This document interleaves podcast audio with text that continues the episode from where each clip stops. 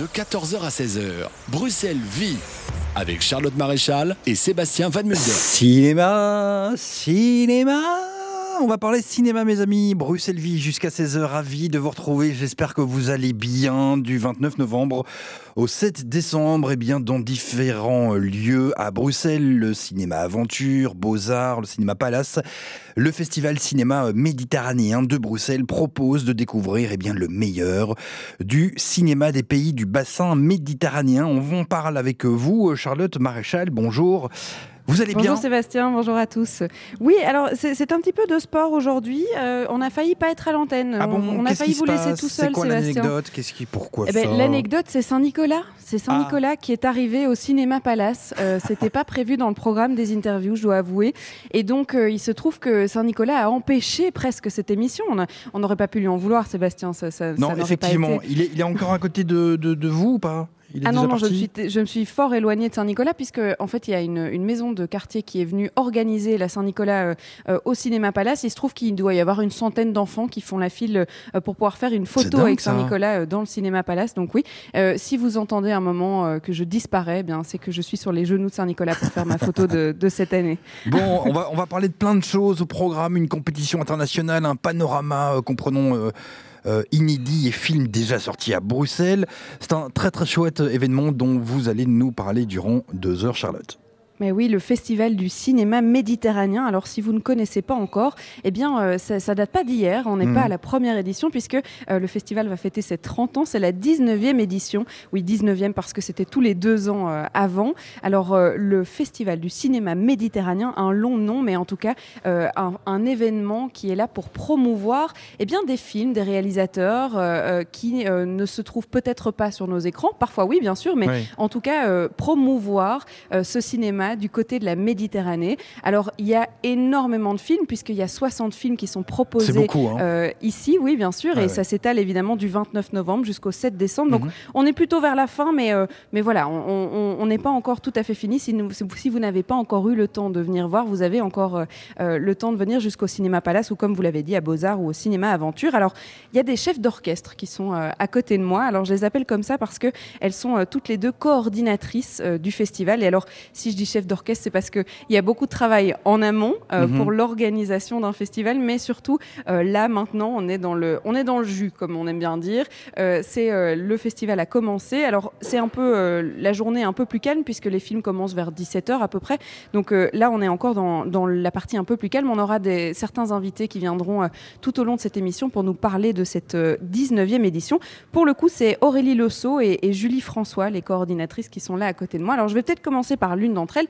Euh, Julie par exemple, le cinéma euh, méditerranéen. Alors c'est très très large quand même comme, euh, comme définition. Qu'est-ce que ça réunit dans ce terme-là? C'est très large, mais c'est ça qui est aussi intéressant. Nous, ce qu'on propose au festival, c'est des, des films qui viennent de tout le pourtour méditerranéen. Et donc, c'est très riche et très varié parce que la culture espagnole est assez différente de la culture des Balkans, qui est assez différente de la culture égyptienne. Et donc, ça nous montre avoir toute une série de, différences culturelles. Et en même temps, on se rend compte qu'il y a tellement de points communs dans les thématiques qui sont abordées et qui sont soulevées par ces films que ça a du sens de faire un festival méditerranéen qui réunit tous ces, tous ces films en fait. 30 ans, c'est quand même, euh, c'est, ça fait une longue période qu'on organise ça. Alors, euh, je sais sais pas si vous étiez là euh, au tout début, mais en tout cas, quelles étaient les, vraies intentions derrière cette volonté de, de, bah, mettre en avant ces films? Euh, c'est vrai que donc, le festival a 30 ans et non, nous n'étions pas là euh, au début. Quand ils ont initié le festival, en fait, la première édition, c'était le festival du cinéma arabe. Euh, et puis, en fait, ils se sont rendus compte que c'était un peu euh, réducteur par rapport à toutes les communautés qui étaient présentes sur Bruxelles. En fait, la volonté du festival était de mettre en avant les communautés arabes. Et puis après, ils ont étendu aux communautés méditerranéennes qui étaient présentes à Bruxelles, mais qui avaient très peu de visibilité.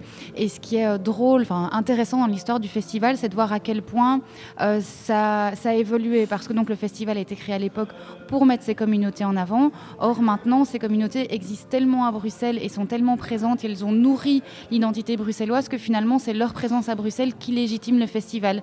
Donc c'est vraiment euh, un donnant-donnant entre le festival et les communautés méditerranéennes présentes sur Bruxelles. Et puis, il y a aussi un lien avec le, cinéma belge directement, alors de par le lieu qui les accueille, puisque euh, on est à Bruxelles dans des lieux typiquement bruxellois, là pour le coup, euh, le Cinéma Palace.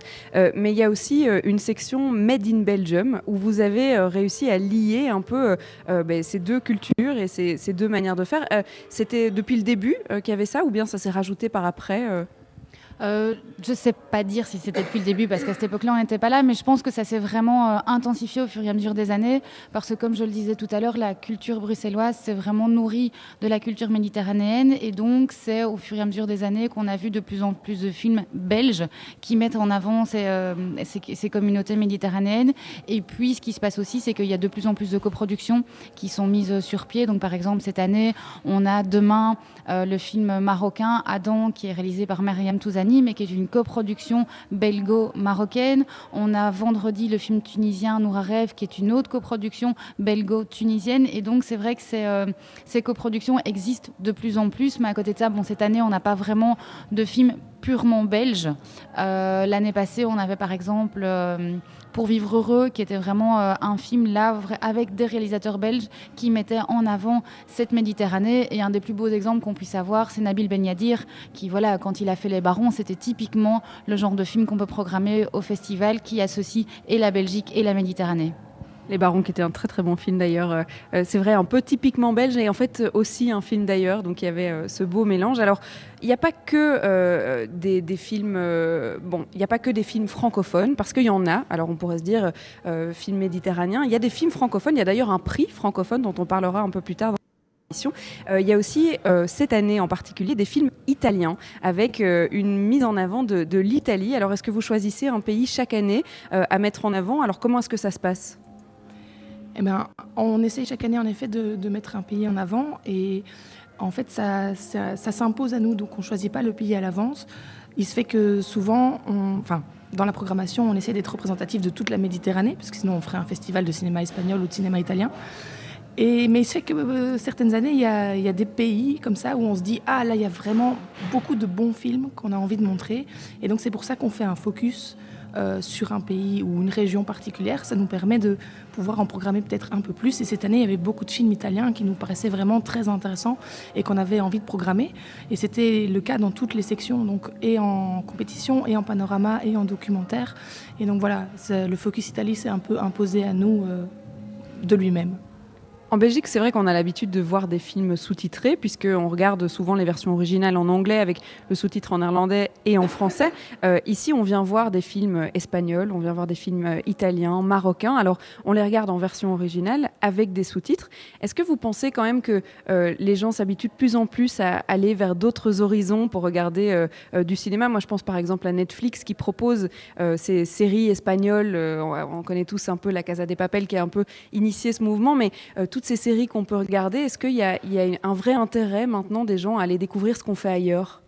Oui, je pense que euh, cette jeune génération, et aussi, enfin, pas, que la jeune génération, mais je pense qu'on est de plus en plus friand et de plus en plus demandeur de pouvoir voir un film en version originale, parce que, euh, voilà, souvent quand c'est doublé, on perd énormément, on perd la finesse des choses, on perd euh, l'authenticité du film, et vraiment, ça, c'est le, festival, que le, cinéma que nous proposons ici, c'est un, un, cinéma authentique, et donc je pense que de plus en plus de gens ont envie de pouvoir découvrir les films, les productions en version originale, pour pouvoir, ça permet aussi vraiment de de s'intégrer, de, de, s'imprégner vraiment de la culture. Parce qu'on irait voir euh, un film marocain euh, en français. Bon, Maroc la, est, francophone, donc c'est peut-être pas le bon exemple, mais voilà, un film israélien, mais l'entendre en hébreu, on se retrouve à Tel Aviv, on se retrouve en Israël, que si on le voyait en français, bah, on est moins, euh, moins immergé. Donc je pense que.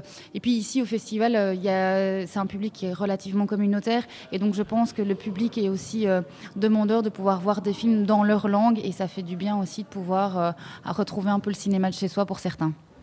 Il y a euh, des invités de renom, il y a des prix qui sont décernés pendant ce festival. Il y a aussi euh, eh bien, toute une, organisation euh, extra-festival, donc avec des, sections différentes. On peut découvrir le cinéma, mais pas seulement. Alors c'est ce que vous allez découvrir durant ces deux heures, Sébastien et vous, auditeurs. on est ensemble pour parler du coup du Festival du cinéma méditerranéen, mais aussi pour écouter la musique que vous choisissez, Sébastien. Oui, mais juste avant, je peux... Enfin, vous allez me servir d'intermédiaire, mais est-ce que votre invité à côté de, de vous a eu déjà un coup de cœur sur un film, un, réalisateur eh ben, je, je, lui demande juste après la musique, si vous voulez. Allez, c'est parti. Euh, eh ben, ce sera juste après la poudre et euh, Mambo sur BX1+. La poudre, c'était Mambo sur BX1+, Radio de Bruxelles, excellent après-midi, Bruxelles Vie, et on parle le 7e art jusqu'à 16h donc. Le festival s'offre un nouvel écrin pour cette 19e édition, comme Charlotte l'a dit il y a quelques minutes, hein, euh, qui a lieu jusqu'au 7 décembre. Le Cinéma Med s'ancre en plein cœur de Bruxelles et investit les salles obscures du Cinéma Palace, lieu emblématique du cinéma bruxellois, Charlotte. Oui, alors vous nous aviez demandé juste avant l'antenne, euh, enfin juste avant la musique, si elles avaient un coup de cœur. Alors je vais me tourner vers euh, Aurélie Losso. Est-ce que vous avez un coup de cœur dans la programmation de cette année ou plusieurs coups de cœur? Parce que parfois je crois que c'est difficile entre les 60 films que vous présentez. Oui, effectivement, un coup de cœur, euh, c'est toujours. Euh, enfin, voilà, les films sont tellement exceptionnels dans ce qu'on voit, tellement émouvants, tellement touchants, et des films qui nous prennent énormément. Et puis entre fiction et documentaire, parfois, ce sont des styles euh, différents. Donc c'est vrai que des coups de cœur, il y en a, mais plusieurs. Il y a, on, a programmé il y a, y a deux jours, on avait un fils, qui donc du coup est un film dans lequel Sami enfin pour lequel Sami Bouajoula a eu un prix d'interprétation qu'on reprogramme demain, voilà, désolé, qu'on reprogramme demain et qui pour moi avait été euh, euh, une histoire très forte et j'ai été euh, embarquée par tout ça. Il y avait notre film d'ouverture aussi, Piranhas, qui est le film italien de Claudio Giovanesi. C'est un, réalisateur qu'on suit parce qu'il était déjà venu il y a trois ans au festival. Il avait gagné le Grand Prix et donc là on était honoré de pouvoir remettre son film en ouverture chez nous. Il y a des documentaires aussi qui sont très forts, très prenants, qui sont malheureusement déjà passés, mais il y avait Honeyland qui nous parlait d'une apicultrice en Macédoine qui fait, euh, qui fait tout pour pouvoir vivre en harmonie avec la nature. Et puis un jour, il y a des éléments qui viennent tout bouleverser. C'était un documentaire splendide. Euh, il y a Dictatorship, un documentaire italien qu'on aura l'occasion de voir vendredi, où là, c'est un couple de réalisateurs qui décident de dresser un portrait de l'Italie et de savoir à quel degré elle est encore machiste ou pas. Donc c'est vraiment c'est succulent. Ils sont très drôles et voilà, c'est aussi un documentaire qu'on conseille. Donc c'est il y a tellement de choses, il y a, plein de films et je pourrais pas n'en citer qu'un. Et euh, voilà, ce soir il y a aussi Dieu existe, son nom est Petronia, qui est un film coproduction belge encore, un, autre film macédonien où euh, une jeune femme euh, qui a priori est un peu apathique a tendance à vivre chez elle et vivre au croche, de se faire secouer par ses parents tous les matins pour qu'elle fasse quelque chose de sa vie, qui un jour il y a un événement un peu particulier qui se passe et elle décide de bousculer toutes les traditions et tout ce que la religion euh, impose dans le pays. Et finalement, elle se retrouve à se battre contre tous ces hommes et un portrait de femme fort. Voilà, c'est aussi un autre film euh, qui m'a fort marqué. Ça tombe bien qu'on en parle parce que euh, vous avez choisi cette année de mettre en avant des films euh, qui abordent le thème de la quête de la liberté. Alors liberté au sens très très large du terme, liberté de penser, liberté d'agir, euh, liberté d'être qui on veut être. Et il se trouve que dans ce thème-là, il, y en a beaucoup qui concernent les femmes. Alors du coup, le festival est, est très féminin cette année. C'est quelque chose qui avait un peu moins les années précédentes, Julie? En fait, non parce qu'en 2017, on a fait une focale voix de femme. Il se fait que c'était euh, concomitant avec l'affaire euh, Harvey Weinstein, mais c'était un pur hasard, entre guillemets, même si l'actualité influence toujours les films qu'on programme au festival, parce que c'est des sujets brûlants, c'est là-dessus que les réalisateurs euh, travaillent. Et donc à l'époque, on avait fait un jury 100% féminin, et on avait énormément de films réalisés par des femmes ou qui mettaient en scène des femmes. Donc ça, c'était en 2017, et c'est vrai qu'on constate au fur et à mesure des années qu'il y a de plus en plus de réalisatrices qui ont la possibilité d'exercer ce métier et de faire des films et donc de nous les proposer. Et nous, du coup, on a l'opportunité de les programmer. Et on constate aussi que chaque année, il y a euh, la, question de la liberté de la femme en Méditerranée est très présente. Ça reste un sujet d'actualité. Et donc, chaque année, on a des films qui parlent à la femme. Et c'est vrai que, ben, voilà, vous l'avez dit, on est deux coordinatrices. On est aussi plus sensible à ce genre de sujet parce que ça nous touche. Et euh, ce qui est intéressant cette année, c'est que on a beaucoup de films qui traitent de la des libertés, comme vous l'avez dit, avec un S, différentes libertés, et surtout liberté des femmes, mais aussi réalisés par des réalisateurs, parce que euh, il faut pas forcément être une réalisatrice pour parler de ça, et les réalisateurs le font eux aussi de manière très juste, et donc c'est intéressant de voir que cette question touche tout le monde et qu'il y a beaucoup de, de personnalités du cinéma qui s'y intéressent, et c'est important. Et on voit que ça concerne donc ces films méditerranéens trouvent écho ici. Donc c'est aussi, en ce moment, il y, a, la question de la femme euh, est fort dans l'actualité.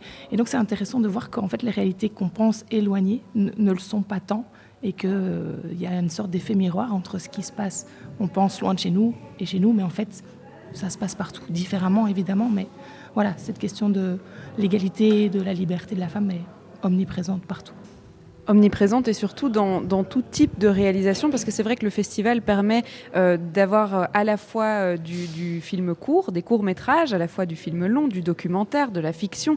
Il y a énormément de catégories. Alors, vous avez aussi plusieurs prix, puisque on reste dans une compétition.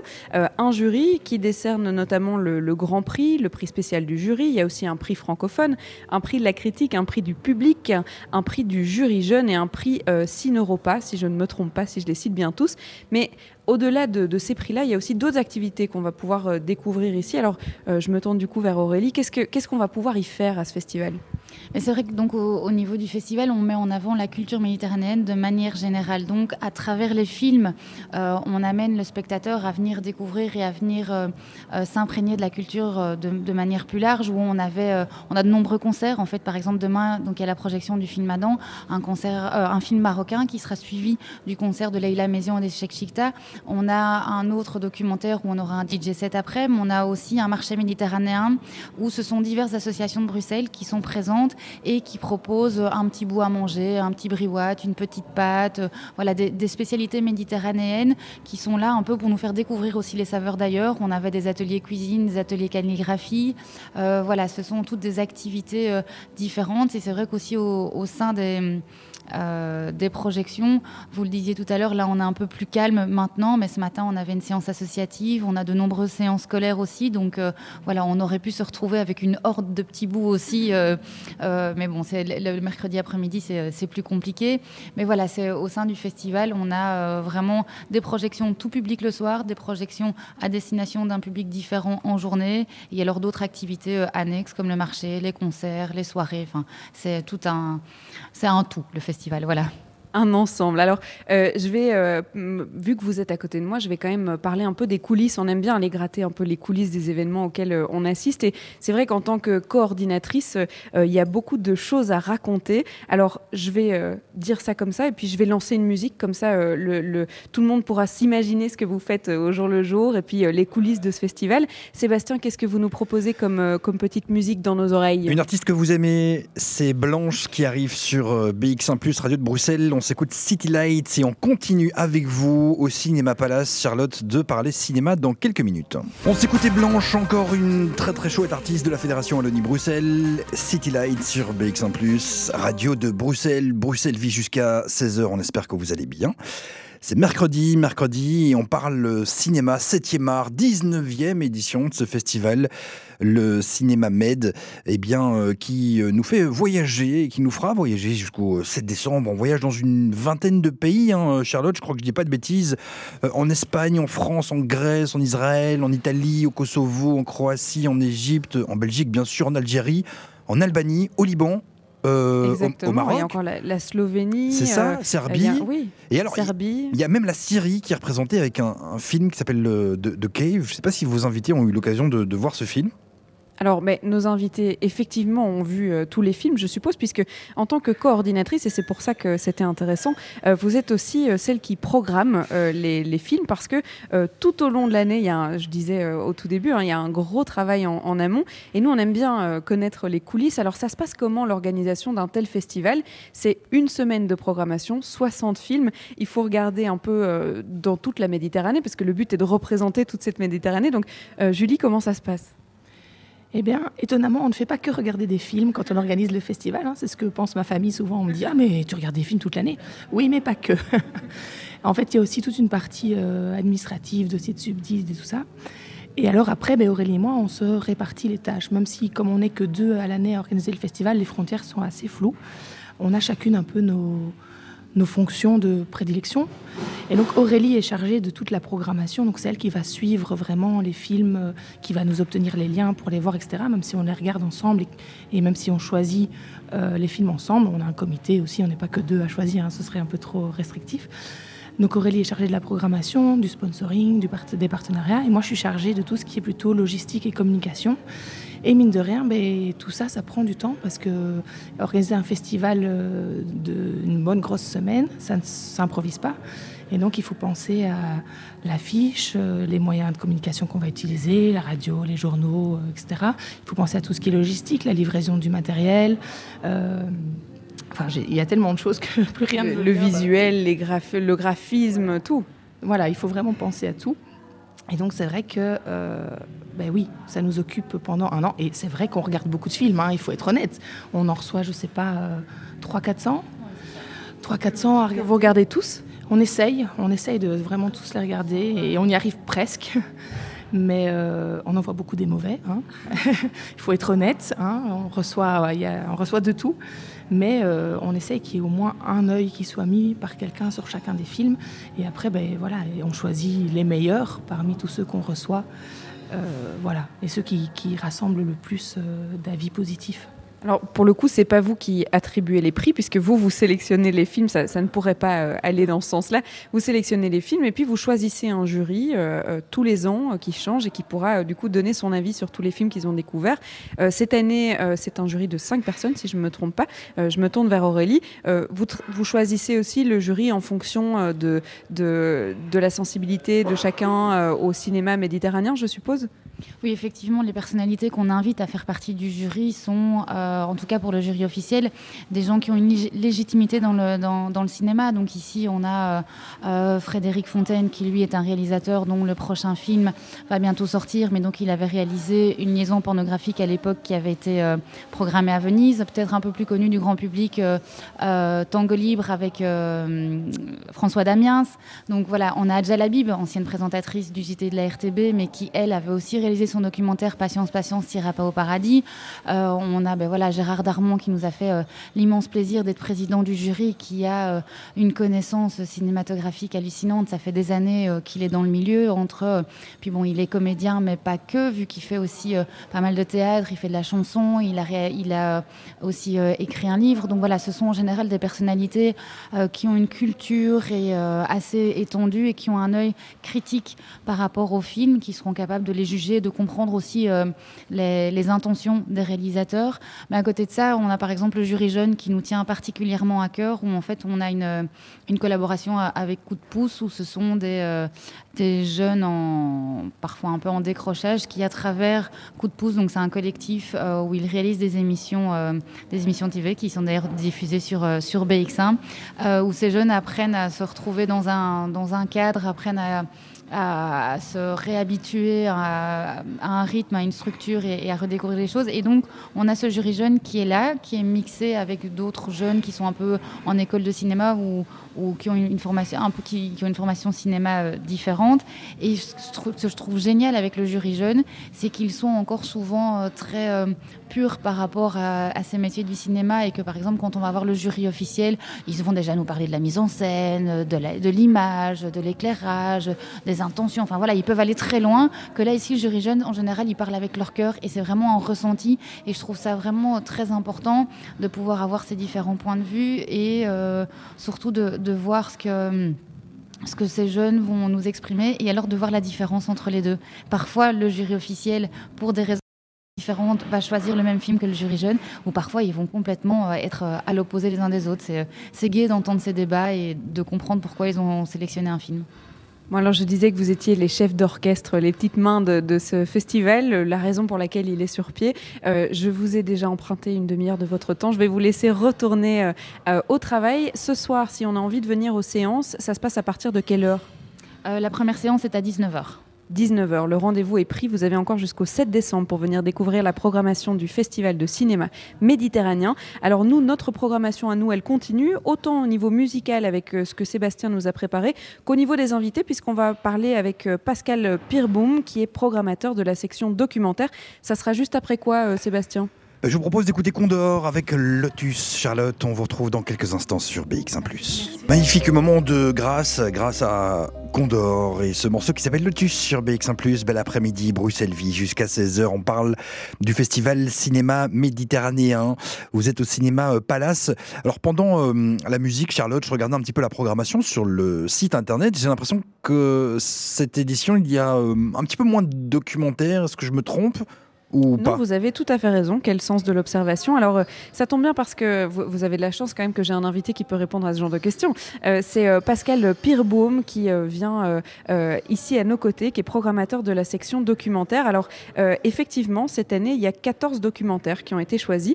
Je pense, si je ne me trompe pas, qu'il y en a eu beaucoup en- qui ont été envoyés pour pouvoir participer. Alors, est-ce qu'il y a moins de documentaires cette année? Et puis, comment ça, comment ça se passe en fait? Comment est-ce que on passe de 300 candidatures à euh, 14 documentaires pendant le festival Euh, alors, on a, on a reçu effectivement 300, euh, 300 candidatures. Certaines sont spontanées, donc le, le- festival gagne en, notoriété. Et également, les moyens de production sont plus légers, plus simples. Donc, le documentaire est un, est une, un cinéma qui peut, euh, qui peut à la fois déployer de gros moyens. Euh, Il y a d'énormes productions, mais il y a aussi des, productions légères. Il y a des gens qui sont témoins dans, dans leur rue, euh, dans leur, dans leur village, de, de situations qu'ils qu'ils jugent euh, utile de, montrer un plus grand nombre et euh, qui, avec un simple appareil photo, peuvent tourner un documentaire et nous l'envoyer. Euh, donc il y, a, il y a et puis il y a aussi ce que je repère en cherchant à travers les, films qui sortent, les différents festivals. On a maintenant des- des contacts avec les différents festivals qui programment ou pas seulement du documentaire. Et donc au milieu de ça, j'essaie d'en sortir une quinzaine chaque année. Euh, alors j'essaie de faire en sorte qu'ils représentent l'ensemble du territoire méditerranéen. Euh, pour des raisons historiques aussi, nous sommes à Bruxelles, donc j'essaie de sentir ce qui, euh, fait bouger les, Bruxellois, de leur proposer des thématiques qui les, dont je sais qu'elles les intéressent. Et puis aussi, j'ai envie de faire découvrir des thématiques que peut-être dont on ne se doute pas. Euh, et donc on, on propose à la fois des documentaires qui sont des documentaires qui, euh, qui peuvent intéresser les Bruxellois, mais aussi qui peuvent leur permettre de découvrir des thématiques qu'ils ne connaissent pas. Euh, Alors, cette année, par exemple, quel genre de thématiques on aborde? Il y en a 14, donc je ne sais pas s'il y a 14 thématiques différentes, mais quels sont les sujets sur lesquels on, on surfe? Alors, j'ai beaucoup aimé un film qui s'appelle qui, euh, qui se déroule euh, en Macédoine, dans une petite enclave principalement habitée par des Turcs, et qui, ra- qui raconte l'histoire d'une vieille dame, d'une dame qui vit avec sa maman dans, des conditions difficiles. hein. Vraiment, euh, ce sont des villages qui, nous semblent sortis du, siècle passé, et même du début du siècle passé, et qui récolte le miel des abeilles sauvages. selon la logique, euh, la moitié pour moi, la moitié pour les abeilles. Et donc il y a ce côté euh, nature, le, côté écolo qui, moi m'a fort intéressé, et puis surtout le monde qui, un, monde ancien qui se fait remplacer par un, nouveau, parce que arrive euh, une, famille turque qui, voyant le potentiel, de, de- surtout vu la qualité du miel, voyant le potentiel, va concurrencer pour finir écraser la dame avec des techniques nouvelles. Euh, donc ça, c'est vraiment c'est une, thématique multiple et ça fait partie du, charme de certains documentaires. C'est-à-dire que le, documentariste, ça arrive souvent, ça donne les meilleurs documentaires.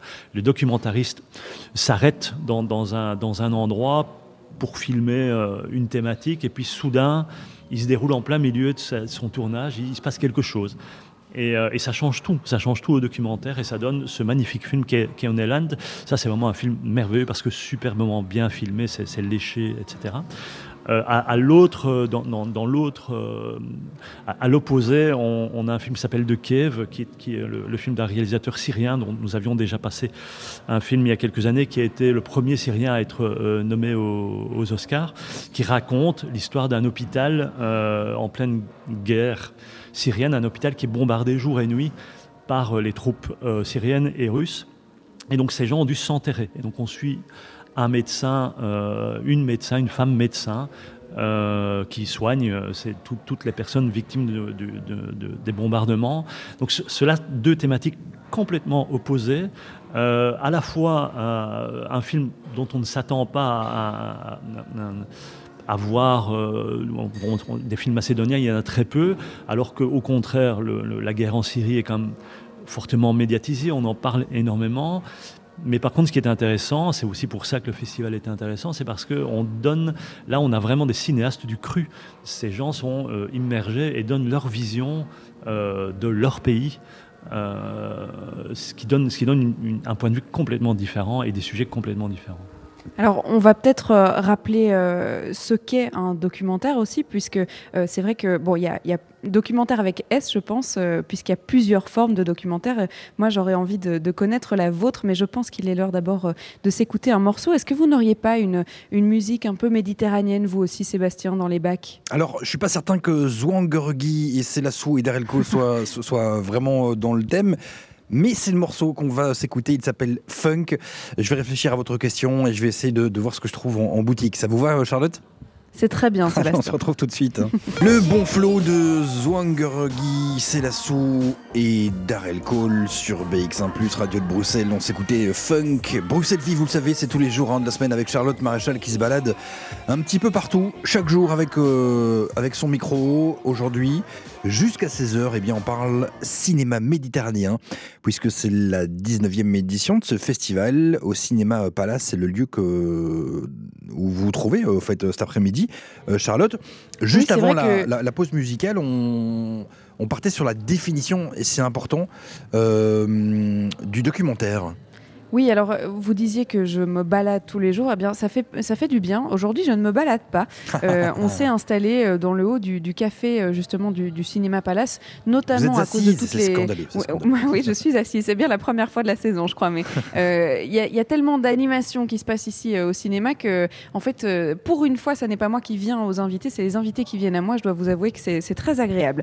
Alors, je suis restée du coup à table, confortablement assise avec Pascal Perbaume, que j'ai euh, mal, malencontreusement euh, donné euh, une mauvaise prononciation de votre nom tout à l'heure. Alors, vous êtes programmateur de la section documentaire, mais pas seulement, on va en parler dans quelques instants. On partait sur la définition documentaire, parce que c'est vrai que parfois, on a du mal à savoir, ben voilà, ça c'est un film, ça c'est une fiction, ça c'est un documentaire. Je disais documentaire avec un S, parce que je pense qu'il n'y a pas qu'une seule manière de voir le documentaire. Alors, selon vous, comment est-ce qu'on pourrait définir le documentaire? Oh, il y a plusieurs festivals qui, euh, qui, qui, hum, qui usent du terme cinéma du réel. C'est celui qui, euh, je pense, est le, est le plus proche, même si euh, tout ça est à, relativiser dans la mesure où des documentaires, même s'ils euh, ont l'air comme ça d'être pris au- sur le vif, sont, sont, sont scénarisés. Mais ce qui est intéressant maintenant, ce sont les multiples démarches. J'en parlais tout à l'heure. Avec l'accessibilité du matériel, euh, vous, vous racontiez que vous étiez volante, là, vous partez avec ce qui n'était pas possible il y a encore 15 ans. C'est la même chose. Donc il y a, euh, il y a des, démarches qui sont des démarches complètement professionnelles, des films qui sont produits des années et des années à l'avance, euh, et d'autres films qui sont vraiment produits avec des, moyens limités, simplement parce que bah parce qu'on est témoin. Je, je prends l'exemple d'un film qui s'appelle Paris-Stalingrad, euh, euh, d'une documentariste qui est tunisienne, qui est, souvent euh, venue au festival. Elle, elle- habite à Paris, à l'avenue de Stalingrad, et là où, se sont érigés les premiers campements de migrants, parce qu'il y a énormément, il y a 3000 à 4000 personnes qui vivent sous, sous abri à Paris, il faut le savoir, on en parle très peu. C'était près de chez elle, et puis elle a assisté un jour à à, une interpellation par les policiers de, migrants et elle s'est dit non là ça ça va pas. Je veux témoigner parce qu'on n'en parle pas elle a pris sa petite caméra et au fur et à mesure, elle savait même pas que ça allait devenir un documentaire. Et c'est devenu un documentaire. In, Beyem- In, In de Medeb, puisqu'il c'est d'elle qu'il s'agit, a fait un documentaire. Euh, et donc il y a vraiment des, démarches multiples. Moi, ce que j'aime beaucoup, ce qui, me fascine toujours, c'est que sur le, modèle économique est compliqué à, envisager. Donc à plusieurs reprises, j'aime beaucoup, j'ai programmé des films euh, qui ont mis 7, 8 ou 9 ans euh, à se monter. Euh, alors certains, euh, pendant ces 7, 8 ou 9 ans, montent d'autres films, d'autres pas du tout. Donc ce sont vraiment des démarches euh, longues et, très souvent on a des réalisateurs qui vont se prendre de, passion pour leur, pour leur thématique. Alors c'est pas le cas de tout le monde. Donc il y a vraiment, voilà, c'est la réalité, c'est la, vraie vie, même si ce qu'on voit à l'écran peut être scénarisé, légèrement transformé. Euh, mais, voilà, le documentaire, c'est une autre manière de nous montrer le monde. Il y en a 14 euh, à découvrir euh, ici euh, au Festival du cinéma méditerranéen. Alors, on parlait tout à l'heure avec Aurélie et Julie du fait qu'il y avait aussi une programmation musicale dans ce festival qui était en, lien avec les projections. Donc, on vient découvrir un film qui soit syrien, arménien, qui soit espagnol, italien. Et puis, on vient assister à un concert. Et alors, c'est là que vous entrez aussi en jeu, c'est de programmer tous ces concerts. Alors, vous me disiez pendant la musique que ce qui vous était très important, c'était de programmer des, musiciens bruxellois qui font de la musique d'ailleurs. Oui, c'est ça. Donc, euh, il faut revenir aux, origines du festival. C'est créé par des Bruxellois à la demande d'associations de migrants bruxellois. Et donc, on, choisit euh, de montrer des films. Donc, c'est le cinéma qui est le, cœur de ce festival. Mais on a aussi la volonté de, montrer les, cultures méditerranéennes dans leur, dans leur ensemble. Et il n'y a de toute façon pas de film sans musique. Donc, un grand film, c'est souvent aussi une grande musique. Euh, à Bruxelles, il y a 200 nationalités, il y a à peu près toutes les, nationalités des, bassins méditerranéens, et il y a des gens qui ont, décidé de, traduire le folklore de leur, ou les musiques traditionnelles de leur, de leur région d'origine. Alors, ce sont parfois des enfants, des petits-enfants, etc. Donc, il y a un vivier euh, bruxellois dans lequel il n'y a qu'à, je dirais, il n'y a qu'à puiser. Euh, et donc, il serait dommage d'aller, d'aller ailleurs. Euh, chercher des musiciens. J'ai régulièrement des, propositions euh, de, l'étranger, mais donc euh, ça doit être de l'ordre de 2 ou 3% de, musiciens étrangers. Pour le reste, ce sont des musiciens bruxellois et ce sont des, traditions musicales qu'on médiatise moins. Le flamenco, par exemple. On avait cette année des musiques traditionnelles italiennes, la tarentelle.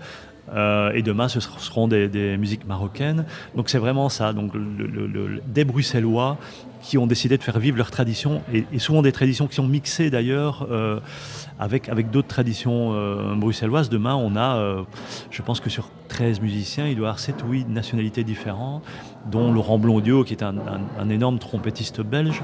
les filles, elles sont italiennes, espagnoles, etc. Donc voilà, c'est ce, ce, mélange de bruxellois qu'on essaye de mettre en valeur sur les scènes après les films. Et donc demain, un film s'appelle La Dame, qui est marocain. Laïla Maison est marocaine, elle, viendra jouer après ce film. C'est un film de femmes, ce sont des femmes qui, qui, tiennent le haut du, du, pavé. Euh, donc tout ça, il y, a des liens entre toute la, programmation. Et c'est vrai que ça doit être compliqué euh, de, de, lier le tout parce que euh, on n'a pas toujours euh, la musique présente ici à Bruxelles, la musique qui correspond en tout cas à l'univers musical qui est choisi par un film ou par un documentaire ou, qui représente le pays dans lequel il a été réalisé. Donc c'est parfois peut-être un, casse-tête aussi? C'est une course contre la montre. Hein. Je, sais, que vous avez discuté avec euh, Aurélie Julie de, ce qu'elle faisait, de, la manière dont le festival se déroulait. Il faut savoir que la programmation, c'est toujours, on, est, toujours en dernière minute, c'est-à-dire que le, on, tasse, on reçoit des demandes. Moi, il, m'arrive d'encore recevoir des demandes de, de des propositions de documentaires trois jours avant. Et puis, il m'arrive, je suis assez fou pour le faire, de quand même le regarder en me disant, tiens, peut-être qu'il peut être intéressant. Et, mais la musique vient après. Donc, c'est-à-dire que je dois d'abord connaître la programmation. Et donc, tout ça doit se faire très vite. Après, euh, j'évolue un peu dans ce milieu, voilà, j'ai un panel possible. Et c'est à partir du moment où, euh, on connaît la programmation, on se dit tiens, voilà, il, est, euh, il, sera, il serait opportun de lier tel, tel concert à tel film qu'on fait la, programmation définitive. Mais elle se fait souvent sur une petite semaine en fait. Je sais que c'est toujours euh, difficile de répondre à cette question-là, mais j'aime bien quand même la poser. Euh, est-ce que vous avez un ou plusieurs euh, coups de cœur justement musical que vous avez programmés cette année, cette année peut-être des découvertes aussi, parce que vous dites que c'est vrai que vous faites partie de ce milieu-là, donc vous avez déjà des connaissances, mais je suppose qu'il y a des, nouvelles scènes qui, qui éclos comme ça tous les ans. Alors, est-ce qu'il y en a certains qui vous ont marqué? Écoutez, le, spectacle qu'on programme demain, c'est Leila Maison, l'échec Chiquita. C'est un spectacle nouveau qui a été créé il y a un mois à l'espace Sangor. Euh, et pour tout vous dire, je ne l'ai pas vu. Donc euh, je l'ai vu en vidéo, je connais Leïla depuis longtemps j'ai fait confiance. Et donc je suis impatient de les, de les, écouter, je suis content de les accueillir et impatient de les écouter. Après, euh, nous avons par exemple un DJ qui s'appelle Ganga, euh, donc, qui, vient samedi pour la clôture et que je suis aussi impatient d'écouter. C'est quelqu'un qui produit ces, morceaux, il passe pas des plaques. Euh, mais bon, globalement, quand, je programme un groupe, c'est que, euh, il me plaît. Et donc, c'est difficile de effectivement de, ressortir un groupe de la programmation. Euh, une programmation musicale, une, programmation de documentaire. Alors on, parlait justement avec Julie et Aurélie, c'est un travail de toute une année euh, véritablement. Euh, on sait qu'il y a des festivals documentaires un peu partout dans le monde aujourd'hui. Est-ce que ça veut dire que vous aussi vous assistez à, d'autres festivals, voir ce qui se passe aussi eh bien, tout autour de cette Méditerranée pour voir ce qui s'y fait, découvrir des nouveautés? J'aimerais beaucoup, mais je dois vous avouer que j'ai un autre métier et que et là je peux simplement pas me, consacrer à fond à, ce métier. J'aimerais beaucoup, évidemment, hein, mais euh, donc il m'arrive, il m'arrive, il m'arrive de me déplacer dans des festivals de documentaires, euh, mais c'est rare. Donc euh, seul chez moi sur ma télé ou devant mon ordinateur. Ce ne sont pas les, des, conditions idéales pour visionner, mais euh, mais 300, c'est comme ça. Dès qu'on a, a une heure, euh, on en regarde un ou deux parce qu'au bout de 20 minutes, on se dit non, c'est pas pour moi. Euh, et, donc, je, voilà, je, me déplacerai bien, mais c'est compliqué. Je n'ai pas vraiment la disponibilité pour le faire. Merci en tout cas d'avoir euh, permis, euh, grâce à, vous, de comprendre eh bien, ce monde de documentaire et qu'on va pouvoir découvrir encore jusqu'à la fin euh, du festival. Alors, on va avoir d'autres invités, hein, Sébastien, qui vont nous rejoindre. Alors, on aime bien aller fouiller dans les, coulisses d'un événement. C'est le cas aujourd'hui, puisqu'on va avoir la responsable des invités, des invités de marque, on l'a dit cette année, et qu'il faut eh bien organiser, gérer, placer, faire les plannings, aller les chercher à la gare, venir. Enfin voilà, il y a toute une organisation à découvrir. On va aussi rencontrer le directeur du Cinéma Palace, le lieu qui nous accueille parce que là aussi, il y a des histoires à raconter et quelles histoires hein, Parce que euh, ce cinéma est quand même, il, date de 1881. Alors bon, hein. euh, il y a vraiment de quoi raconter, je pense. Et puis euh, juste après les infos, on va pouvoir accueillir une réalisatrice et membre du jury du prix de la francophonie. Elle a réalisé, réalisé notamment le documentaire, enfin le film The End of Love, qui est en compétition officielle d'ailleurs. C'est le programme de la deuxième heure de Bruxelles-Vie, Sébastien. Bah c'est, euh, on a hâte, on a hâte. C'est dans quelques minutes. Hein, le, flash de c'est dans quelques secondes. Qu'est-ce qui, a le, plus aiguisé votre curiosité durant cette première heure?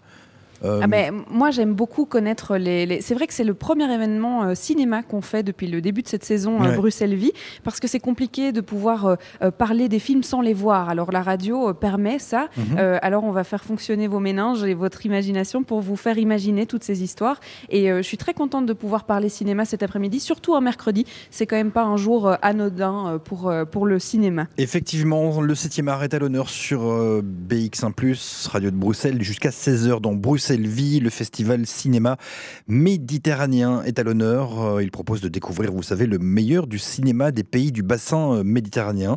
Au programme, plein de choses, une compétition internationale, un panorama euh, qui comprend des inédits, des films déjà sortis à Bruxelles. On continue à en parler avec Charlotte. Ce sera juste après le journal, enfin le, flash. Perdu, Angèle, sur BX1 Radio de Bruxelles, on espère que vous allez bien, que vous passez un bon moment avec nous. Bruxelles Vie jusqu'à 16h, on parle du 7e art et du cinéma Med. Vous êtes euh, au cinéma Palace euh, pour nous et à vos côtés, Charlotte, une réalisatrice, Karen Ben Raphaël. Exactement. Alors, euh, réalisatrice et membre du jury du prix de la francophonie et en plus avec un film en compétition officielle qui s'appelle The End of Love. Donc vous avez un peu, là vous avez trois rôles euh, très importants. Euh, on va peut-être euh, commencer par l'un des rôles, celui de, réalisatrice et notamment de votre dernier film The End of Love qui est en compétition officielle en ce moment au festival. Alors on en parlait hors antenne, si on devait résumer l'histoire de The End of Love. Alors, euh, c'est une histoire d'un couple euh, qui, euh, pendant un temps, sont entre deux pays.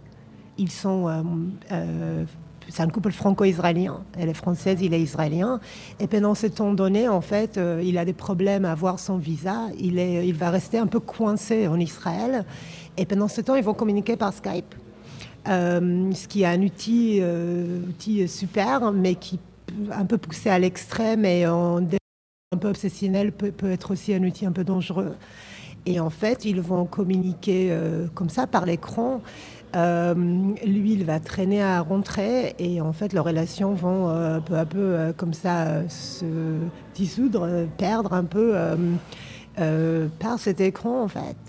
je crois que c'est vraiment un film qui parle d'un couple aujourd'hui en fait un couple qui vit avec, euh, comme on vit en fait, hein, entre les téléphones, les WhatsApp, les appels, les trucs, ou euh, peut-être que leurs problèmes auraient pu être résolus s'ils étaient face à face, s'il y avait les contacts physiques, mais euh, avec cet écran qui les sépare, c'est un peu compliqué. Et du coup, l'écran qui les sépare, c'est votre caméra un peu, puisque euh, vous prenez l'angle de raconter cette histoire via Skype, donc euh, d'être euh, eh presque leur, leur lien, mais en même temps leur séparation, parce qu'ils ils sont liés par l'écran, mais séparés par la distance. Alors, ça vous est venu comment? Parce qu'on parlait documentaire il y a quelques instants. Ici, il s'agit bien d'une fiction, c'est un film. ça vous est venu comment, cette idée de scénario-là? En fait, bon, déjà, il y a bien évidemment, comme toujours, un petit côté euh, que je connais de ma vie. Euh, c'est-à-dire, j'ai beaucoup j'ai pas mal de vécu sur, euh, sur ces, ces, appels vidéo, je connais bien. Et c'est vrai qu'en fait, si on ne parle même que de côté de l'image, j'ai toujours trouvé ça assez surprenant, les cadres euh, qu'on peut avoir euh, sur un téléphone ou sur un ordinateur, qui sont, qui sont à la fois très différents. C'est des, cadres vraiment qu'on ne voit pas normalement au cinéma. Et je crois que ça faisait partie euh, aussi de mon envie d'explorer. Et hum, souvent, quand on a un, des restrictions, en fait, comme, comme des frontières, des choses que c'est moi qui me suis mis ces restrictions. Moi, ça me pousse euh, et je trouve que ça amène des choses hyper intéressantes. Et donc ici, c'est vrai que j'ai vraiment exploré avec le caméra. Et tout en restant euh, dans cette idée de départ où le caméra, c'est euh, le video call en fait. C'est donc le caméra intérieur, il n'y a pas une caméra extérieure à ça.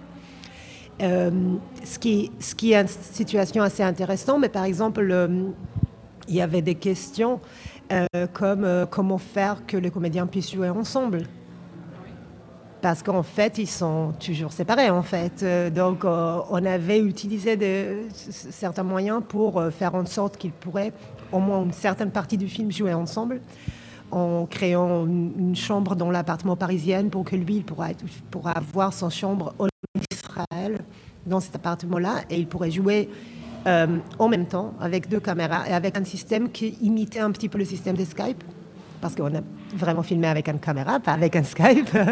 Et, euh, ils avaient un petit euh, écran retour. Ils pouvaient vraiment communiquer en live, en fait. Euh, et c'était génial. En fait, ils se sont même rencontrés d'ailleurs par Skype. ouais. En fait, c'est comme si vous aviez tourné deux films, mais en en faisant qu'un. Donc, vous avez, en fait, vous avez même élargi cette relation à distance qui est dans la fiction avec les deux comédiens, quoi. Oui, d'une certaine manière. Ce qui était par exemple très drôle, c'est que donc euh, quand, on, je cherchais, euh, je, les ai rencontrés pour la première fois. Moi-même, j'étais à Tel Aviv. La comédienne principale, Judith Chemla, elle était à Paris. Harry Volterter, euh, il est belge, donc il était ici à Bruxelles. Et on se rencontrait comme ça la première fois sur Skype.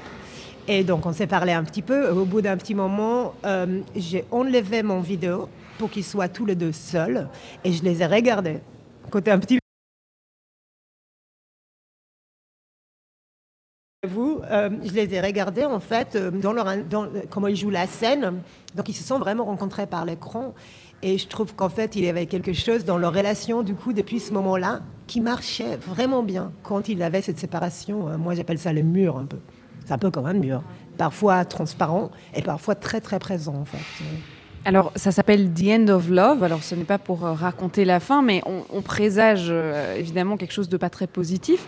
Euh, c'était la volonté aussi de parler de ce côté-là de la relation à distance, de pas spécialement parler de ce qui rapproche avec la technologie, parce qu'on parle toujours du fait que ça rapproche le monde, etc. Mais ça nous éloigne aussi, en fait.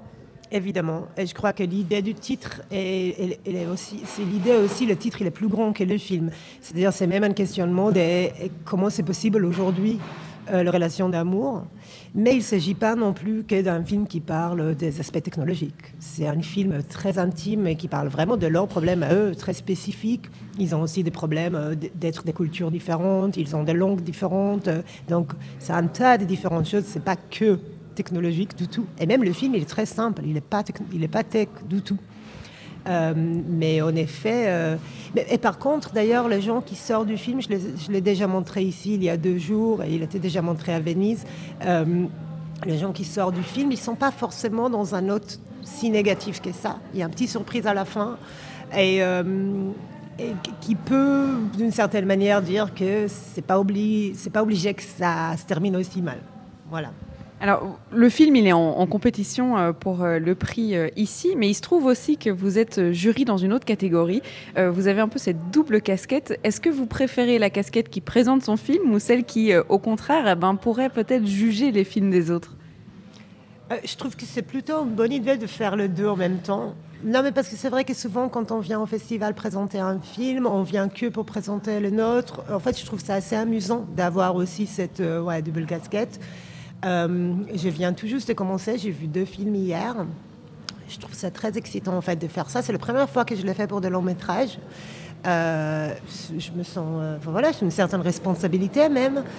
Et euh, je crois que ça va être intéressant, en fait, de, voir comment on va discuter le film entre nous. On est une équipe de trois femmes, ce qui est assez intéressant aussi. Et euh, pour l'instant, les deux films que j'ai vus étaient plus masculins que féminins, on va dire. Euh, et non, je, trouve ça vraiment intéressant. J'ai hâte de voir les autres films, en fait. Je vais vous garder encore un petit peu euh, à côté de moi parce que je pense qu'il y a encore plein d'aspects à, discuter, notamment aussi la catégorie pour laquelle vous êtes jury. Alors on ne parlera pas de vos préférés puisque la compétition n'est pas terminée, donc on ne va pas euh, parler de ça, mais euh, je pense qu'il y a des choses à, aller gratter là. mais on va d'abord s'écouter un morceau. Sébastien, qu'est-ce que vous avez à nous proposer? Un superbe morceau, bah, comme d'habitude j'ai envie de dire, il est signé Jawar et le morceau s'appelle Winra Mara sur BX1 Plus Radio de Bruxelles. Excellent après-midi. Winra Mara sur BX1 Plus Radio de Bruxelles. On s'écoutait euh, l'excellent Jawar. Bel après-midi Bruxelles Vie. Jusqu'à 16h, on parle du 7e art depuis 14h avec Charlotte, Charlotte Maréchal, qui est toujours du côté du Cinéma euh, Palace. Et on parle de ce festival, le Cinéma Med, euh, qui met à l'honneur eh bien, le cinéma des pays du bassin méditerranéen. Vous êtes toujours en compagnie de la réalisatrice Keren Ben Raphaël. Exactement. Alors on parlait de The End of Love, qui est euh, votre dernier film, le film en compétition d'ailleurs euh, officielle ici. Mais là, j'avais envie un peu de creuser votre rôle de, jury. Alors il y a un prix du jury euh, de la francophonie ici, qui, prime donc les, les prix en français c'est la première fois qu'on vous demande d'être jury. Alors déjà, qu'est-ce que ça faisait que déjà d'être sélectionné pour le festival, de se dire tiens mon film est présenté en, compétition officielle, et de l'autre côté on me demande de pouvoir euh, être jury. Alors cette demande vous l'avez pris comment? Moi, j'étais assez enthousiaste tout de suite. Je trouve ça hum, important aussi euh, en tant que cinéaste, en fait, de, prendre parfois les autres lunettes euh, je crois que ça permet aussi de comprendre euh, les choix euh, qui se font sur mon film. et le, Enfin, je trouve ça assez intéressant, puis je trouve que plus on voit des films, ça enrichit toujours. Et quand on est en plus dans une situation d'aller discuter avec d'autres personnes qu'on ne connaît pas et qui ne sont pas forcément de même univers et même de même trajet dans leur vie, en fait. Donc, ça permet en fait ouais, de voir en fait comment on peut regarder un film de différentes manières. Et je crois qu'en fait, j'imagine que ça va me donner quelque chose euh, de nouveau quand je vais aller vers mon nouveau projet, voilà. De voir comment les gens peuvent le regarder autrement.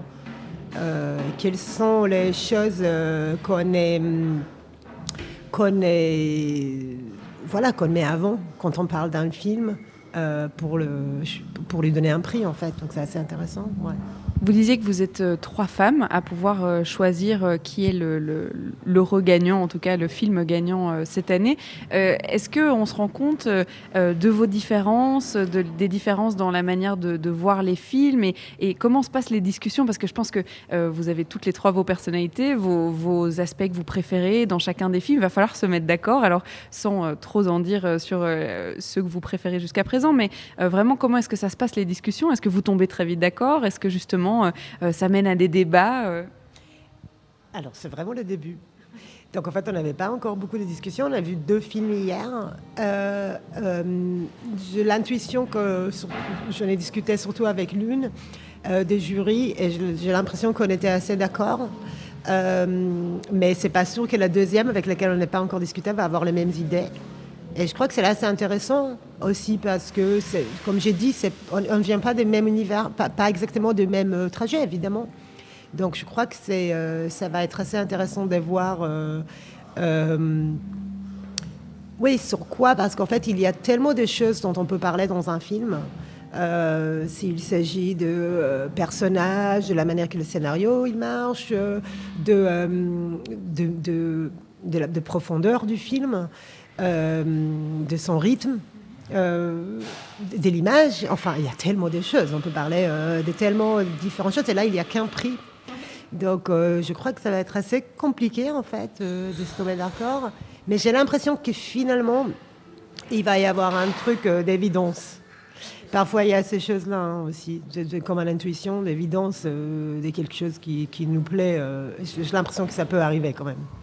C'est quoi qui vous touche, vous, en tant que réalisatrice? Parce que vous parliez effectivement, il y a, l'image, il y a le jeu euh, des comédiens, il y a euh, le scénario, il y a l'idée qui peut parfois être très originale, comme je pense à votre film, hein, euh, filmé sur Skype. Ben, voilà, ça peut-être que ça vous attire. C'est quoi vos critères de prédilection, si je peux dire? En fait, je, pourrais en avoir des critères qui, qui vont me pousser moins à choisir à faire un projet. Mais je crois qu'ensuite, quand je regarde un film, finalement, il y a un ensemble.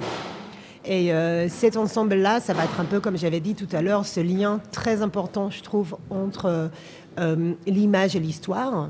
Quelque chose euh, qui, qui, est mis à l'avant, bien évidemment, par les comédiens, en fait, par les personnages.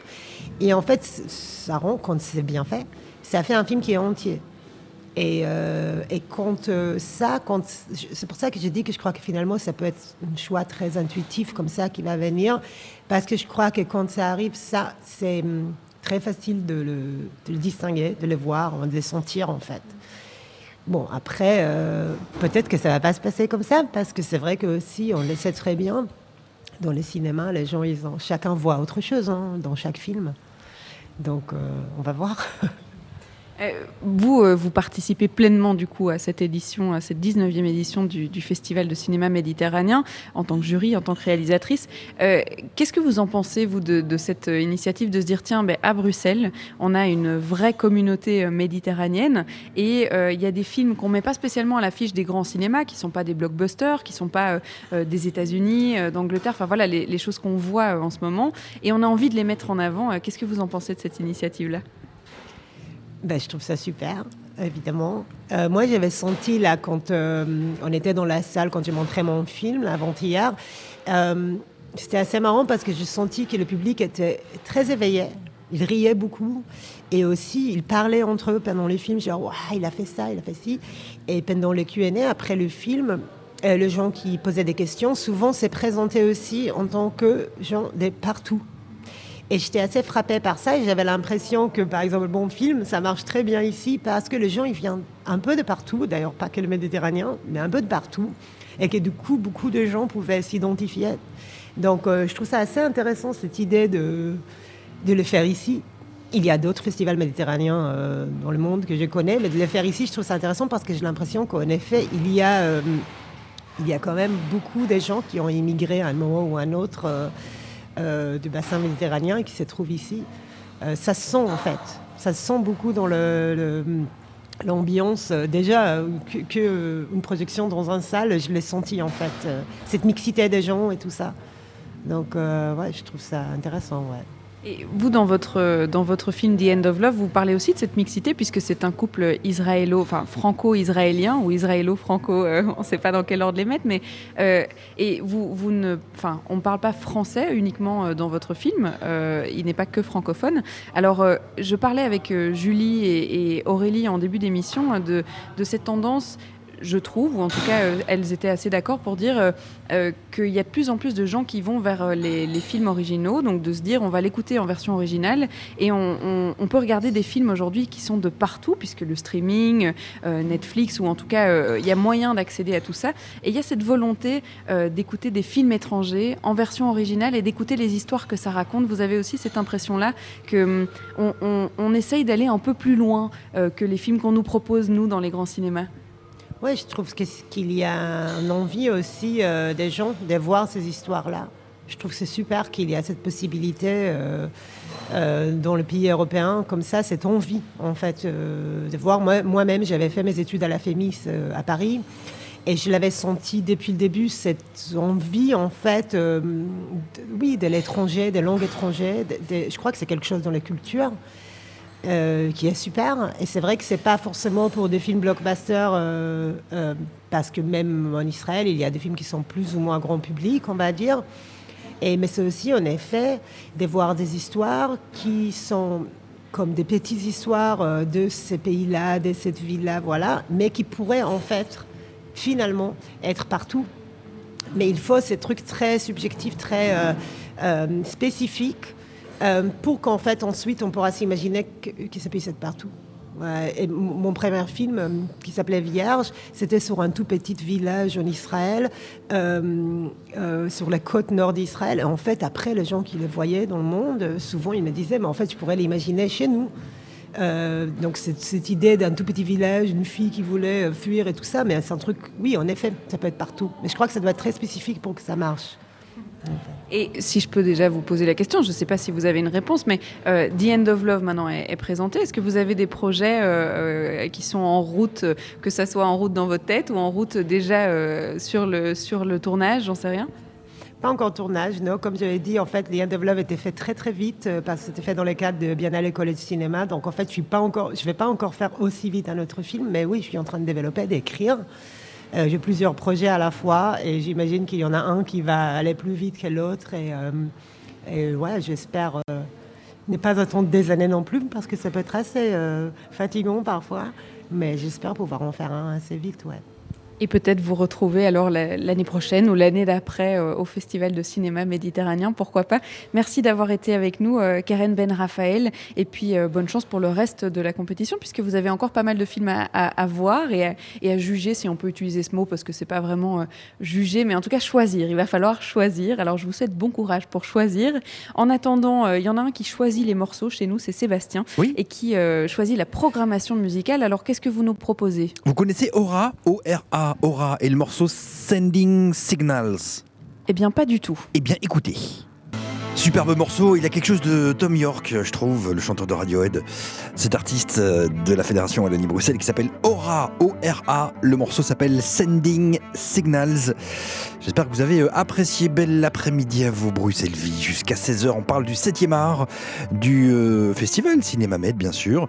Charlotte, vous êtes du côté du Cinéma Palace et vous avez une invitée à côté de vous, c'est Laureline Baron, elle est responsable de l'accueil des invités oui, exactement. Alors c'est vrai que dans l'émission, on aime bien connaître un peu euh, euh, bien les coulisses d'un événement parce que euh, là, on ne pouvait pas assister à une projection ou, récolter, enfin récolter, cueillir presque les, les, les, personnes qui viennent voir les films, avoir leur, leurs impressions. Voilà, c'était un peu compliqué en après-midi et on s'est dit, mais tiens, il y a des métiers qu'on ne connaît pas vraiment ou en tout cas, on s'imagine pas qu'il y a toute une organisation derrière. C'est l'occasion de, le mettre en avant. Alors, Laureline, vous êtes responsable des invités.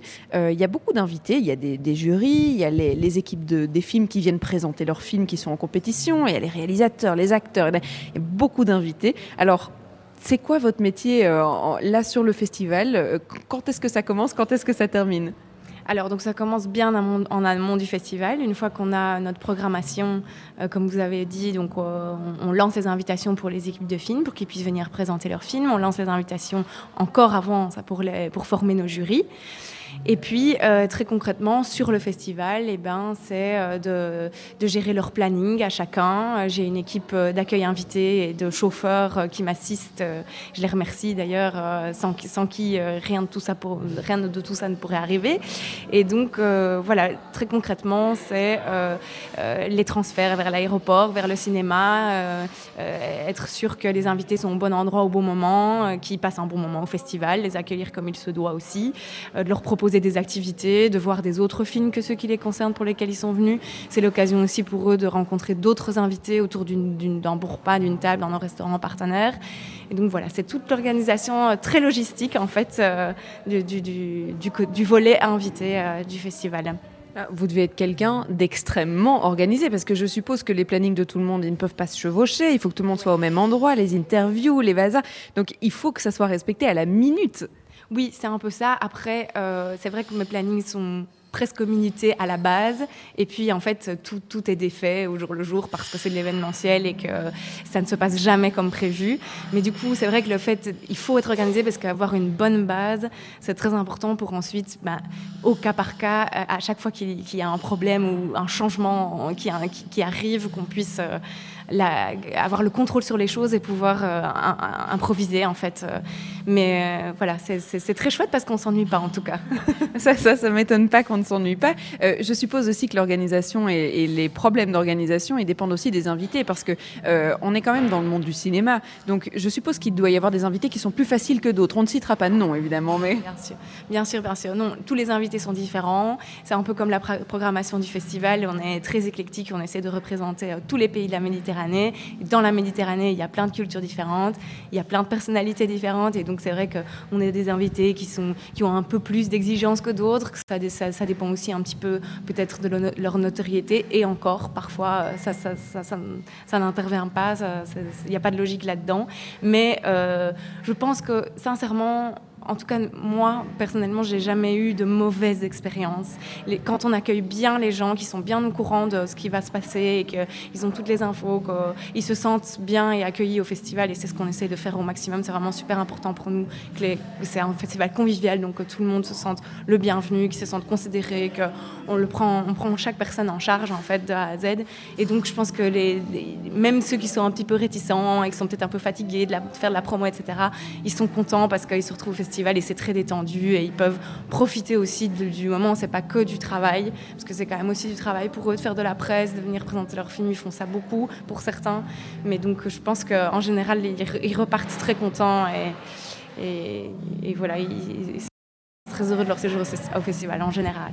Et aussi, je suppose, beaucoup de rencontres parce que c'est euh, c'est quand même, bah, il y a des jurys euh, qu'on connaît bien à la télévision et puis qu'on se dit, euh, ah bah tiens, je, bah là je vais le chercher ou je vais lui faire son programme, etc. Est-ce que, je ne sais pas si c'est cette année ou d'autres années, il y a une rencontre en particulier qui, qui vous a touché ou qui en tout cas était un peu plus, bah, pas plus excitante que les autres, parce que je suppose que toutes les rencontres sont intéressantes, mais où vous vous êtes dit, tiens, j'ai un, un, petit... Euh, oui, ça me fait plaisir. Oui, mais bien sûr, mais chaque année, euh, il y, a des super rencontres. Après, c'est vrai que moi, en tant que responsable de l'accueil des invités, je gère euh, tout, le suivi, etc. Je rencontre les invités, donc c'est très gratifiant, mais je ne passe pas non plus toute une journée avec une équipe en particulier, parce que j'ai une équipe d'accueil invités qui le font, qui, eux, sont avec chacune, chacune des équipes sinon je ne peux pas être en même temps partout. Et donc c'est vrai que si je dois répondre à cette question-là, ce serait plutôt euh, en 2016 quand j'ai commencé et que j'étais moi-même, donc pas responsable, mais accueil et chauffeur, parce que nos, accueils invités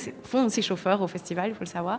Et là, j'ai eu l'occasion de passer euh, deux jours ou presque avec un réalisateur qui a ouvert notre festival justement, qui s'appelle Claudio Giovanesi, euh, qui avait remporté à l'époque le Grand Prix du festival avec son premier film Fiore qu'il est revenu euh, ouvrir le festival avec Piranhas, son second film qui avait été primé à, Berlin euh, en février. Et donc là, ça avait vraiment été une, chouette rencontre. On avait été sur le marché de Noël, etc. Enfin, c'était vraiment très convivial, très gai. Voilà, c'est des beaux souvenirs. Parce que c'est vrai qu'il faut préciser, bon, le festival c'est du, 29 novembre, du 28 novembre au 7 décembre. Il, faut euh, occuper euh, certains d'entre eux, en tout cas leur planning. La journée, il n'y a pas de projection, euh, et donc il faut leur proposer des activités. Alors, comment vous vous adaptez à leurs envies, ou bien vous, vous précisez déjà à l'avance, tiens, on va faire ça tel jour alors en fait, on s'adapte plutôt à leurs envies, parce qu'on a beaucoup d'invités qui ont envie de faire leur vie aussi. de toute façon, on, leur propose toujours de, se joindre à nous pour les repas, donc à midi et le soir. Et puis entre-temps, il y en a beaucoup qui restent à l'hôtel, qui travaillent, parce qu'ils travaillent sur d'autres films. Et sinon, euh, on a un partenariat avec, euh, avec euh, Visite Bruxelles notamment, qui, nous, qui nous offre des, des Brussels Cards à distribuer à nos invités. Et donc, ça leur permet de visiter 41 musées ici à Bruxelles gratuitement, d'utiliser les transports en, transport en commun gratuitement aussi. Et donc, euh, tous presque vont au moins visiter un musée et utilisent cette carte et occupent leur journée. Après, il y a le marché de Noël et bon, on, leur donne toutes ces infos. On les accompagne s'ils en ont l'envie. On propose aussi une, une exposition au musée, euh, juif de Belgique, euh, Super Heroes Never Die. Donc là, on organise leur transfert là-bas si nécessaire, mais c'est vrai que c'est assez libre et on, décide au jour le jour suivant leurs envies. voilà. le tout est qu'ils soient à l'heure, en tout cas pour l'heure de leur, euh, projection, ou bien euh, euh, pour assister au film dont ils sont juges. Et donc ça, c'est à mon avis le plus stressant peut-être quand il y a un invité qui n'arrive pas? Oui, exactement. Déjà, c'est stressant quand il y a un arrivé qui n'arrive pas à l'aéroport ou à la gare. Donc là, déjà, voilà. Bon, chaque année, on a des, petits- des, des petits couacs comme ça, mais cette année, c'est pas encore arrivé, donc euh, je touche du bois. Euh, après, c'est vrai qu'en projection, on a chaque fois un accompagnant et donc euh, ça, ne- n'est encore jamais arrivé que euh, les invités ne soient pas, euh, ne soient pas là. Mais c'est vrai que quand cinq minutes en avant, on les voit pas arriver, on commence un peu à stresser. Mais bien entendu, on a leur numéro de téléphone, on sait les joindre. Après, c'est vrai qu'ici, maintenant qu'on est le centre-ville, en plus, tout se fait à pied. Leur hôtel est juste à côté, donc c'est vraiment pratique et on peut, on, peut, agir très vite si jamais quelqu'un n'est pas au bon endroit au bon moment. Merci Laureline Baron pour ces insights du festival cinéma méditerranéen. Alors, euh, bon, l'émission touche un peu à sa fin, mais pas encore. Et on a encore un invité de marque qui vient euh, nous parler euh, au micro. C'est Olivier Ré, qui est directeur du, du Cinéma Palace. Bien. On va l'écouter parce qu'on a vraiment une histoire à raconter dans le lieu Ah bah où oui. on est. Et puis, ben, on se l'écoute après un morceau. Qu'est-ce que vous en pensez? Lieu emblématique, hein, là où vous trouvez Charlotte, j'en pense très très bien, comme d'habitude. Austin Lace euh, sur BX1+, c'est Prepare the Light, on vous retrouve juste derrière. Lace sur BX1+, Radio de Bruxelles, c'était Prepare the Light. Excellent après-midi, Bruxelles Vie jusqu'à 16h, on parle du 7e art avec euh, Charlotte. Charlotte Maréchal, vous êtes du côté du Palace et vous êtes avec le directeur du Palace, Olivier Rey. On parle du festival cinéma méditerranéen depuis 14h. Oui, oui, je ne pouvais pas euh, être au Palace, Ah bah oui. parler du Palace et du festival et ne pas avoir quelqu'un qui nous parle du Palace justement. Alors euh, Olivier Rey, vous êtes euh, venu à, à la rescousse pour pouvoir euh, terminer cette émission. Alors c'est la, c'est la première année euh, qu'on organise le festival du cinéma méditerranéen ici euh, à Palace. C'était déjà le cas à Beaux-Arts et au, au- au cinéma, euh, le cinéma Avenue. Euh, Aventure, pardon. Oula, je vais y arriver. Euh, c'est la première année ici pour euh, le Cinéma Palace. Alors pourquoi et comment vous vous êtes lié à, à cette aventure-là Alors, je pense que euh, le lien entre euh, la direction du Palace et le cinéma Med est très long, puisque euh, j'ai découvert ce cinéma à l'époque où je travaillais dans un- une autre vie, euh, où j'étais sponsor de ce festival. Et c'est vrai que j'ai toujours beaucoup apprécié la diversité, l'interculturalité et, euh, toutes les valeurs qui étaient sous-jacentes euh, dans ce festival. Et en prenant la direction évidemment du Palace, lieu euh, emblématique et central à Bruxelles, euh, avec une volonté d'ouverture, une volonté de convivialité, une volonté, enfin, toutes les valeurs euh, coïncidaient avec celles du cinéma Med, et il était assez logique et évident qu'on se courtise l'un l'autre et qu'on arrive à l'accueillir ici. C'est depuis vendredi dernier, enfin vendredi, oui, vendredi dernier, oui, c'est ça. Et je suis, enfin, la première expérience se passe très bien, je suis vraiment ravi et j'espère vraiment que ce sera le début d'une longue collaboration parce qu'effectivement, euh, enfin, ça a du sens, quoi. Donc, euh, ça a du sens pour les uns comme pour les autres. C'est vrai que ça permet aussi de recentraliser euh, le cinéma autour d'un lieu, autour des qualités de projection, qui était quand même un des, un des handicaps malheureux de- du botanique, sans vouloir. Enfin, c'est des lieux qui ont des destinations différentes. Et donc, donc voilà, que ce cinéma euh, datant de 1913, en plein cœur de Bruxelles, euh, voulu par Charles Pathé, accueille aujourd'hui euh, de l'interculturalité et des films qui viennent de partout du bassin méditerranéen. Je trouve qu'il y y a un vrai sens là-dedans. Vous parliez de, de l'identité euh, du palace. Alors cette identité, elle s'est réinventée complètement puisque euh, effectivement, c'était d'abord euh, les frères Pathé qui ont construit ce grand cinéma qui avait 2500 places à l'époque. Et puis il a été un petit peu, bah, l'aventure s'est un peu perdue pendant 40 ans. Il a été accueilli, il a accueilli plein de projets différents. Et c'est seulement il y a deux ans que vous avez réouvert. Alors cette identité du palace, comment est-ce qu'on pourrait la définir aujourd'hui? Alors, elle s'articule autour de trois valeurs principales. Euh, ces trois valeurs sont euh, d'une part l'accessibilité. Alors l'accessibilité, euh, ben, ça va un peu dans beaucoup de définitions différentes. C'est le piétonnier qui est enfin en train de se terminer. C'est une volonté d'être accessible au niveau des tarifs. Donc on accepte les articles 27, on met des places sur Arsène 50. On essaye d'avoir des prix qui soient démocratiques. Les salles avant 16 heures sont accessibles à 7 euros. Euh, on a volontairement aussi ouvert une séance en matinée à 11h30, ce qui commence à trouver son public. Donc ça, c'est l'accessibilité. après, on peut encore trouver d'autres dérivés. Il y a une deuxième valeur qui m'importe beaucoup, qui est la convivialité, c'est-à-dire que être accueilli, ne pas être, on ne rentre pas au palace pour en ressortir directement par la porte de secours, mais on est réinjecté dans le complexe pour venir assister à éventuellement autre chose, pour aller prendre un verre, pour discuter du film, pour assister à une expo, pour faire des concerts, pour danser.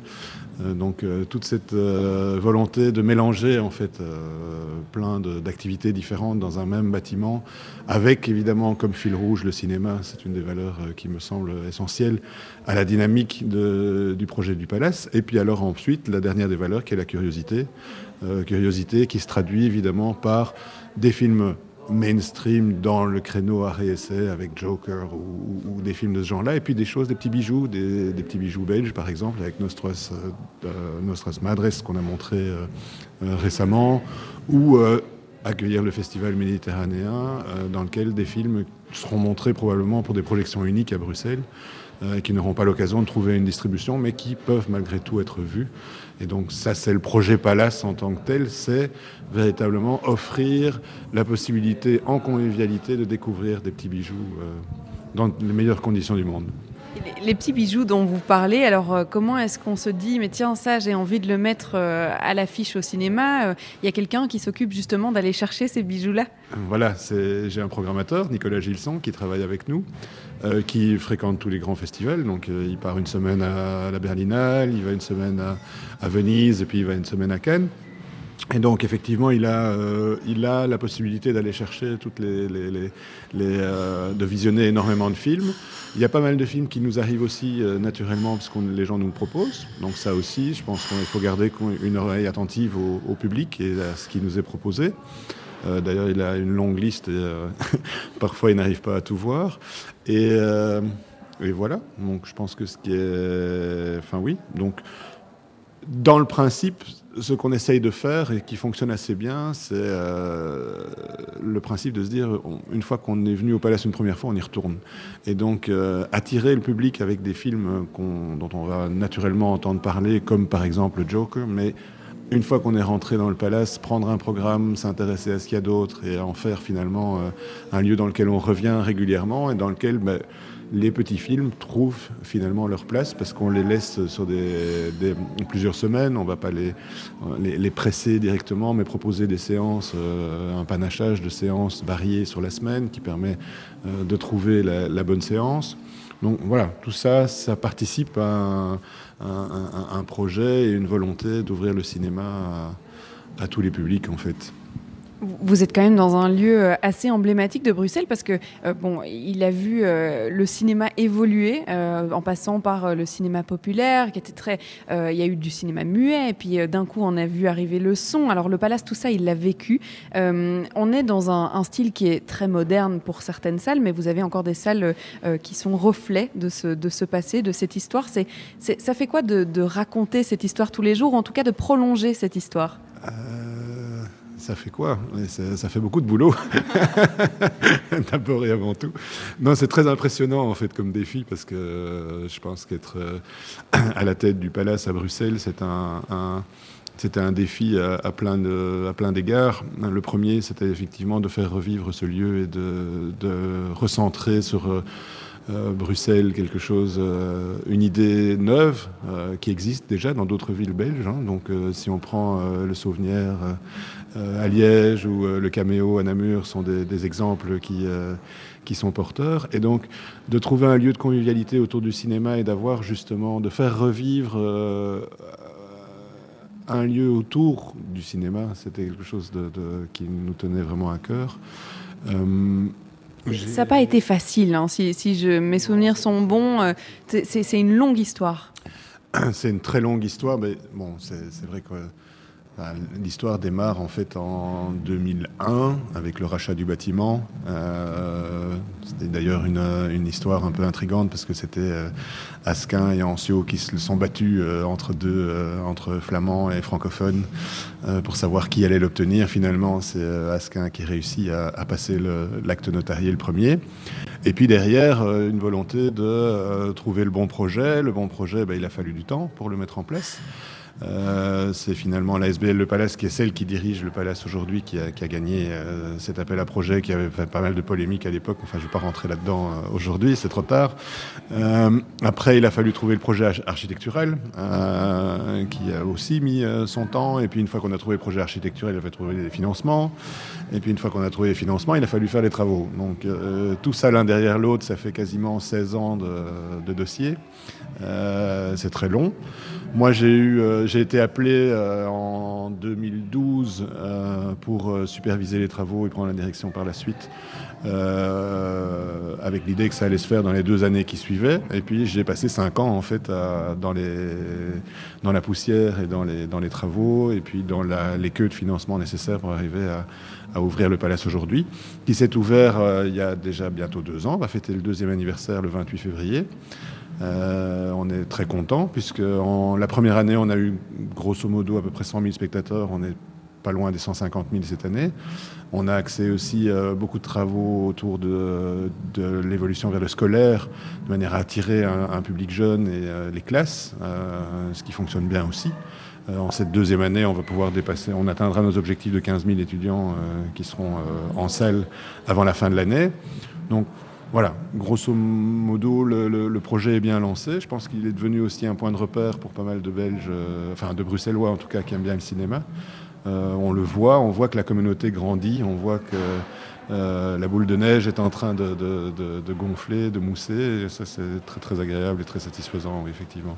Merci euh, Olivier Ré d'avoir conclu avec nous euh, cette émission sur euh, le Festival du cinéma méditerranéen. Alors ça continue hein, jusqu'au 7 décembre, alors n'hésitez pas à venir pousser les portes de ce lieu emblématique et qui est si beau à découvrir, ne serait-ce que pour l'architecture et pour venir boire un café, comme on a fait ici pendant deux heures dans le café à l'arrière du palace. C'est un festival où vous pourrez découvrir l'ensemble d'une programmation dont vous n'avez peut-être pas l'habitude et justement, c'est ça qu'on a envie de vous faire vivre, c'est de découvrir aussi du cinéma cinéma d'ailleurs qui raconte euh, les fêtes d'aujourd'hui et les histoires euh, d'ici aussi. C'est ça qu'on a voulu vous montrer pendant deux heures, Sébastien. Et vous l'avez, ma foi, fort bien fait, euh, comme d'habitude, Charlotte, cinémamed.be, c'est le site internet pour retrouver toutes les informations et la très très belle programmation également. Il y a encore beaucoup de films. Hein, l'événement se clôturera le 7 décembre, le festival cinéma méditerranéen qui est né, on l'a dit, en 1989, de la volonté de refléter la richesse multiculturelle belge et bruxelloise. question de la plus haute importance Charlotte, pour clôturer, on a parlé cinoche depuis deux heures. Vous êtes plutôt popcorn sucré ou, salé? Popcorn sucré, définitivement. On vous embrasse, on vous retrouve demain avec plaisir. On va